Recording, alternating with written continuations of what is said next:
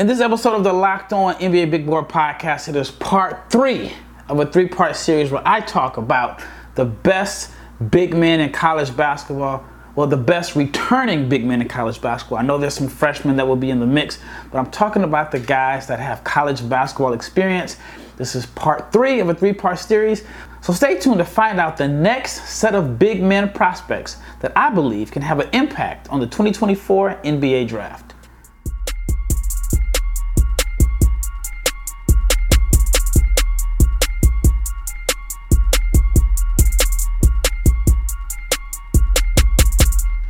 Big, big shout out to each and every person that has made the Locked On NBA Big Board podcast your first listen of the day. I'm your host, Rafael Barlowe, the director of scouting for NBA Big Board and the founder of NBA Draft Junkies. And like I said in the opening, this is the third part of a three part series because I think the big man is back. I think this is a deep crop of returning big men. I mean, there are some guys that are going to get left off the list and I'm sure I'm going to get a message or two or three saying, How could you leave this person off? But the players that I've mentioned are guys I think could have a chance to be drafted in 2024. Again, that does not include the deep freshman class. And just for a recap, in the first episode, the first five returning bigs on my list were Donovan Clingan from UConn, Kel'el Ware, the Oregon transfer that is currently playing in Indiana. Then I had Kyle Filipowski from Duke. And then after that, I had Trevon Brazile from Arkansas and DaRon Holmes from Dayton. And in the second episode, I had Oso Ighodaro, one of my favorite prospects. I think he is going to have an excellent NBA career as a playmaking big. I had Adem Bona, who unfortunately has been out this summer with a shoulder injury, put his name in the NBA draft. And I, I believe that he would have been selected in June's draft, last June's draft, if he were healthy and were able to fully go through the pre-draft process. And then there's Zach Edey, who reportedly went back to school for a huge, huge NIL payday. Uh, if Zach Edey and Ryan Kalkbrenner, who was on the episode also, if those two guys were born in a different time, I think they would be first round picks. And then finally, I had Grant Nelson from Alabama. He transferred from North Dakota State, was kind of like the social media darling. So those are the five guys that I believe after this first group that I named, those are the 10 total guys that I believe will hear their names called next June. Now, this next group of guys, I think there's a chance, maybe outside chance, maybe one or two of them will, will be selected, but I think they can have a big impact in the 2024 NBA draft. And the first name that I want to start off with in today's episode is Harrison Ingram. Ingram was a top recruit that went to Stanford. He is a unique player because he has size at 6'8, 230 pounds. But I think his actual best position is as a playmaking big. But the problem is, is he going to be a playmaking big in the NBA? I don't even know if he's going to be have a role as a playmaking big at North Carolina. And what separates him from Ighodaro is Ighodaro is more so of a high post passer and a guy that finds cutters. While I think Ingram is actually really best with the ball in his hands. So I'm really interested in seeing how he's used at North Carolina. Went to Stanford, and Ingram is a high, high academic kid. Went to, if I'm not mistaken, the best high school in Dallas, and it may even be the best high school in Texas. And I heard it's ranked as one of the top high schools in the country. And he's, a, like I said, a high academic kid, which is why he chose the University of Stanford. And there were some people that thought he was a potential one and done candidate. Got off to a good start his freshman year, and there were some struggles with the outside shooting. And then as a sophomore, the numbers weren't much better. And then he was just in a losing situation at Stanford. I do think that it is going to be like a unique situation for him because his game is unique. Again, 6'8, 230. He has the, the body and the, and the frame of like a old school bruiser, but his game is really finesse, and he is best used as a as a passer. So here's my notes, my scouting notes on Harrison Ingram. He has a strong, thick frame. He has the the frame and skills to play multiple positions. He's fluid and agile. He's a good ball handler and a good decision maker. He's patient, plays with poise. I think he has a high IQ and a good feel for the game. He's very comfortable initiating the offense. I think that's his best attribute, and he has a good good passing instincts. I think he's okay as a low post scorer, but he has the skill set to attack closeouts off the dribble. He rebounds. He can post up smaller and weaker players. The the big question is the outside shot, but I think there's upside there. I don't think it's totally broken. And he's a guy that with his size, you can play him out of pick and roll as, as the ball handler or maybe even as the roll man. I think he's a solid rebounder. Maybe can find a role in the NBA as a connective tissue. And he does have some craft in his game as far as scoring. Now, the concerns are he is not a high level athlete, he's a below the rim finisher. And he, he's fluid and coordinated, but he's not explosive at all. And you can see like the lack of athleticism, especially around the rim, because he doesn't have like that that vertical pop to finish above the rim. The efficiency is is somewhat of a concern. He's not the most efficient player. Now, there are some people that believe that it's because he went to Stanford and he wasn't surrounded by high level talent that he was kind of put in this position to play a role that he is not comfortable playing. He's not like your, your go-to scorer. He's more so of like your, your, your big point forward connective tissue. So there are some people that believe at North Carolina he may have a better opportunity to showcase what he's fully capable of because he'll be surrounded by better teammates. Another struggle for Ingram is that he struggles shooting. Like shooting is a, a major struggle for him. He struggles shooting off the dribble. He also struggles finishing at the rim in traffic, which again I think is related to him being a below the rim finisher that lacks ideal vertical pop. Now, in the post, when I say he's all right as a scorer, he has the post moves, he has the feel, but he's just not an efficient finisher around the basket. Again, the, the shooting is a concern because he's not a great foul shooter.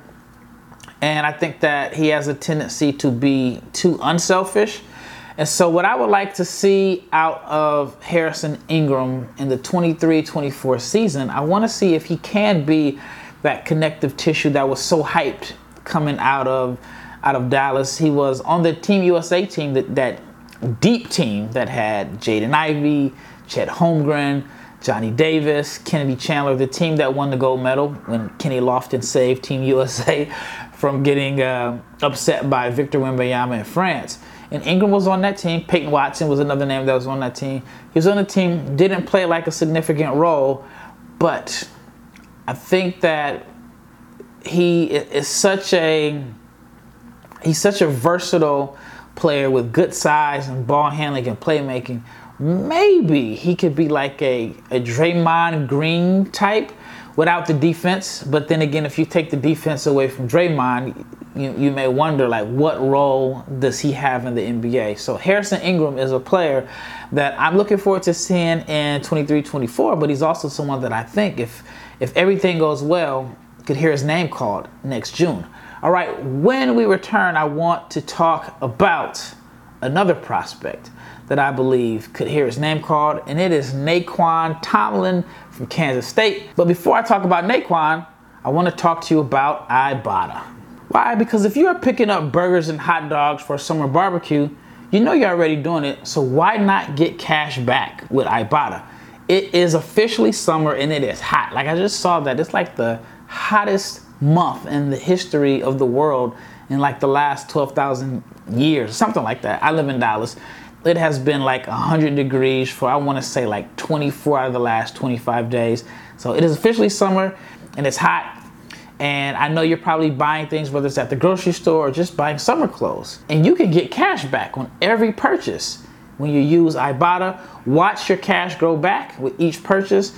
And if you're looking to take a summer vacation, the summer vacation, maybe you you live down south and you're trying to escape the heat, but you dread buying all the necessities before you leave it's time to stop spending your hard earned money without getting anything in return. So enter Ibotta because Ibotta gives you cash back on hundreds of grocery items from produce to personal care to pantry goods. At this moment, Ibotta is offering our listeners $5 just for trying Ibotta, but you have to use the code LOCKED, L O C K E D, when you register.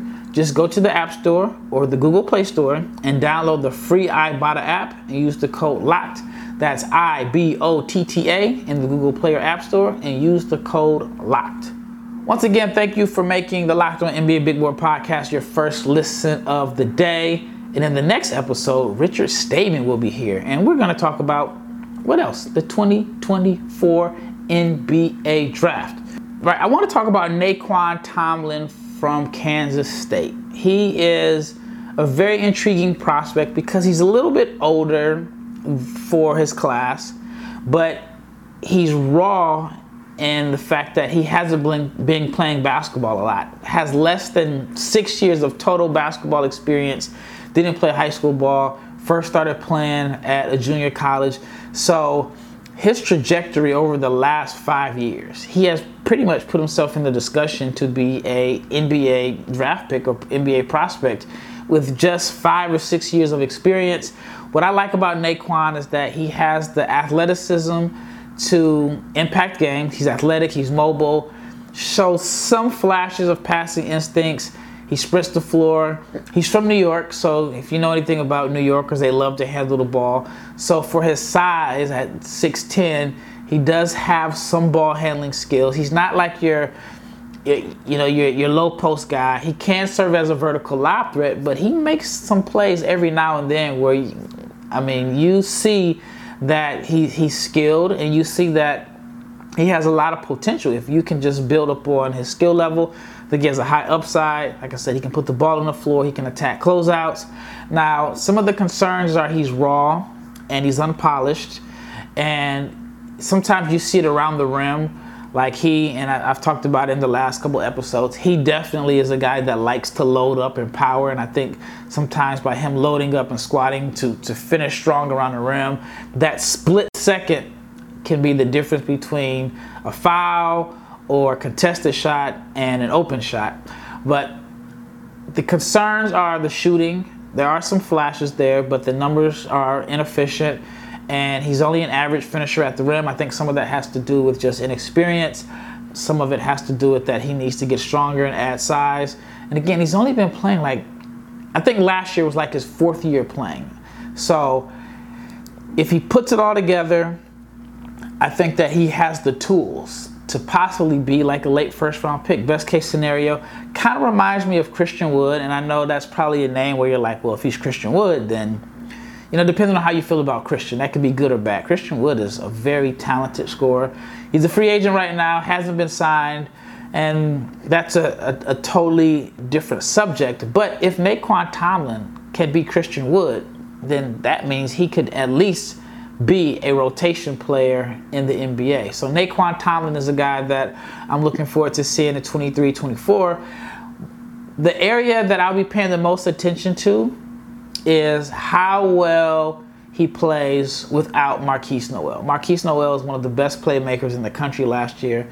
And Tomlin was able to benefit and get a lot of easy buckets just from the, the, the brilliance and the, the passing of Nowell. Now, Nowell is gone, they replaced him with another small point guard.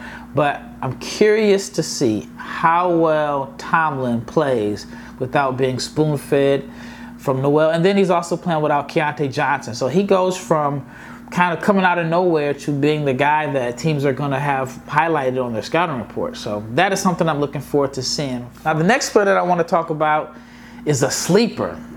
I don't see anyone talking about Braxton Meah. Braxton Meah is someone that I think can really surprise people. He has great size at 7'1. He can run the floor. He's a vertical lob threat. I think he's got some toughness to him. He likes to dunk backwards, dunks in traffic, dunks in, in through contact. He's agile, he's coordinated.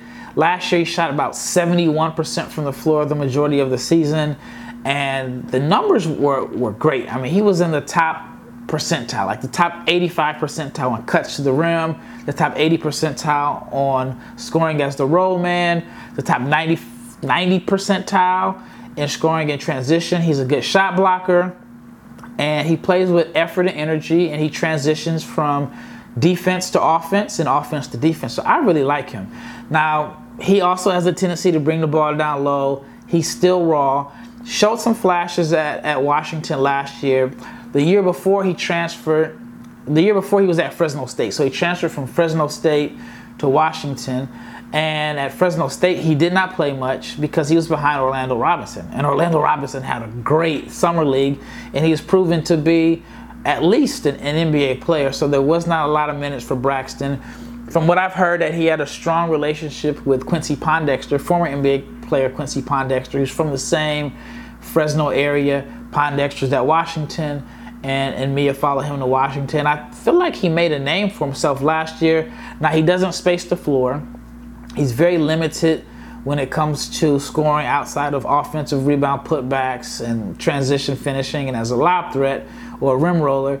But he is someone that I think has the tools to, to be an NBA player. Maybe even like a JaVale McGee type. Now, a concern is again, he doesn't space the floor. He's still raw, can be foul prone, and Washington played a lot of zone defense. So you really don't know how he defends in space and and man-to-man coverage, which is obviously what he'll play in the NBA.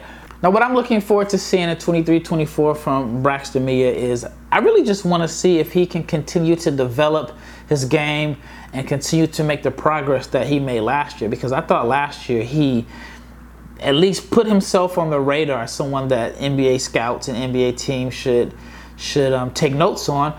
And what I like about him is that he was one of the top dunkers in the country. Like he ranked amongst the NBA, NCAA leaders in dunks. And I think that is probably one of the most translatable skill sets, especially with his size and his athleticism for the NBA.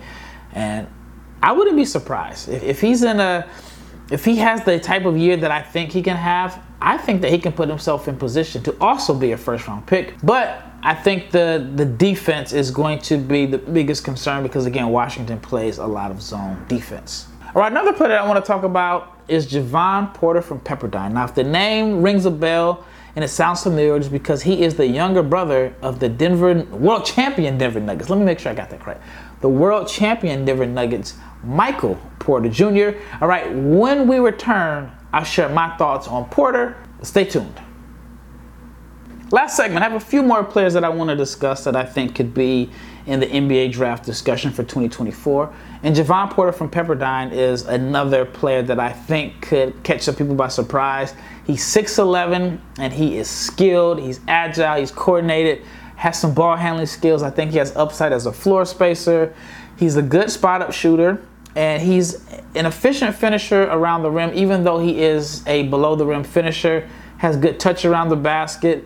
And I think that he has, I think he lacks feel in the post, but despite the fact that he lacks feel and his game may not be aesthetically pleasing in the post, he's an efficient low post scorer. Now, my concerns are he's still a little raw and he needs to get stronger. I think he needs to become a little tougher, lacks the, the, the toughness that I really like in, in bigs. He avoids physicality he is someone that, uh, you know, like when it comes to setting the screen, doesn't set strong screens, doesn't always go up strong around the rim. I don't know if it's because he is a below the rim finisher and because he's not the most athletic guy, does he has that messed with his confidence as far as like getting his shots blocked and altered? Um, again, because he's not vertically explosive, and he, I don't think he has a great motor. And then he played on a, a bad Pepperdine team, which we saw with Maxwell Lewis. I thought Maxwell Lewis was one of the best wings in this class, and he fell to the second round. And I believe some of it was because teams were concerned about can he play winning basketball because he played on a losing Pepperdine team. So what I would like to see out of Porter is I would like to see him play a little bit tougher um, continue to show that he can knock down open shots. And so I think with him, there may be a spot for him in the NBA because he's so skilled. And if he is a, a floor spacer, then I think that he can maybe find his way on, on the NBA roster. But the athletic concerns are pretty concerning. All right, two more guys that I want to talk about, and one is Henry Veesaar from Arizona. I think he should have an expanded role. he's got good positional size. He's a seven footer. I think that he has really good upside as a shooter. Now, he does have some toughness and athleticism. He's a solid passer. I think he can attack and make plays out of the mid post. He is someone that I think he can put the ball on the floor and finish strong. He, he definitely showed that on the international level. Veesaar is an international prospect. He is from a country that is not known for producing basketball talent. He's from Estonia, a country that is not known for producing basketball talent. When you look at the numbers, he only averaged two points per game. So you're probably wondering, why am I talking about a guy that only averaged two points per game? But I think that Veesaar has the skills to to to at least draw some attention from NBA scouts. He's a good athlete. He runs the floor. He's active. He plays hard. I think he has good footwork. I think he makes good quick decisions in the post. And I think that he is someone that has upside as a shot blocker. Now the concerns are he really, really lacks strength. And I think that was probably the biggest issue for him was that he just was not ready for the physicality of college basketball. He struggles finishing shots through contact. And even though he shows flashes as a shooter, he's not really an efficient shooter at this point. But I think he has the skill set and the tools. If not 24, I definitely think that in the 25 NBA draft, he is someone that can make a little bit of noise. And Veesaar's teammate, who could easily be on this list, who I think is, especially after the season that he had last year, could be someone that really makes some noise and even could be like an All American candidate is Oumar Ballo Now, Ballo just doesn't have the skill set to fit the modern NBA. I don't see a situation where he gets drafted, even though he is the better of the two as far as the college level. But I think Veesaar has a, a more projectable NBA skill set with his size and his athletic tools and his potential to space the floor. All right, the last prospect that I want to talk about is it a weird situation? It is Ugonna Onyenso from Kentucky. He was a four-star recruit last year, someone that was expected to have a huge role for Kentucky. Unfortunately, he injured his foot before they went to Toronto to play in the Global Jam. And then now Kentucky just added an international big who I think is really, really good. And that could complicate things as they'll have three potential first round talents in their big man rotation, somebody is going to have to come off the bench. Somebody's going to have to have a limited role. And I know at Kentucky you have to sacrifice.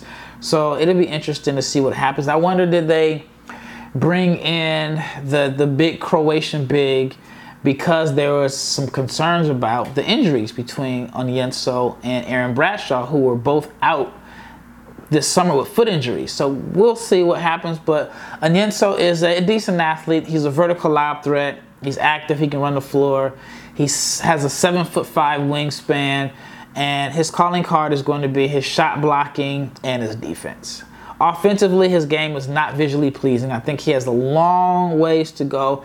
Although he showed some glimpses of having decent touch around the rim, but I just think that on the defensive end as well, he, he'd make his impact because offensively he's raw a good athlete, but I don't think he's really fluid. Like he looks like he's raw and still developing and still just kind of learning his way around. I think that he is going to have to extend his shooting range and at least be able to provide something on offense. But again, he's someone that maybe a week ago I would have thought, well, he's probably going to start for Kentucky. I thought maybe they'd run a two big lineup.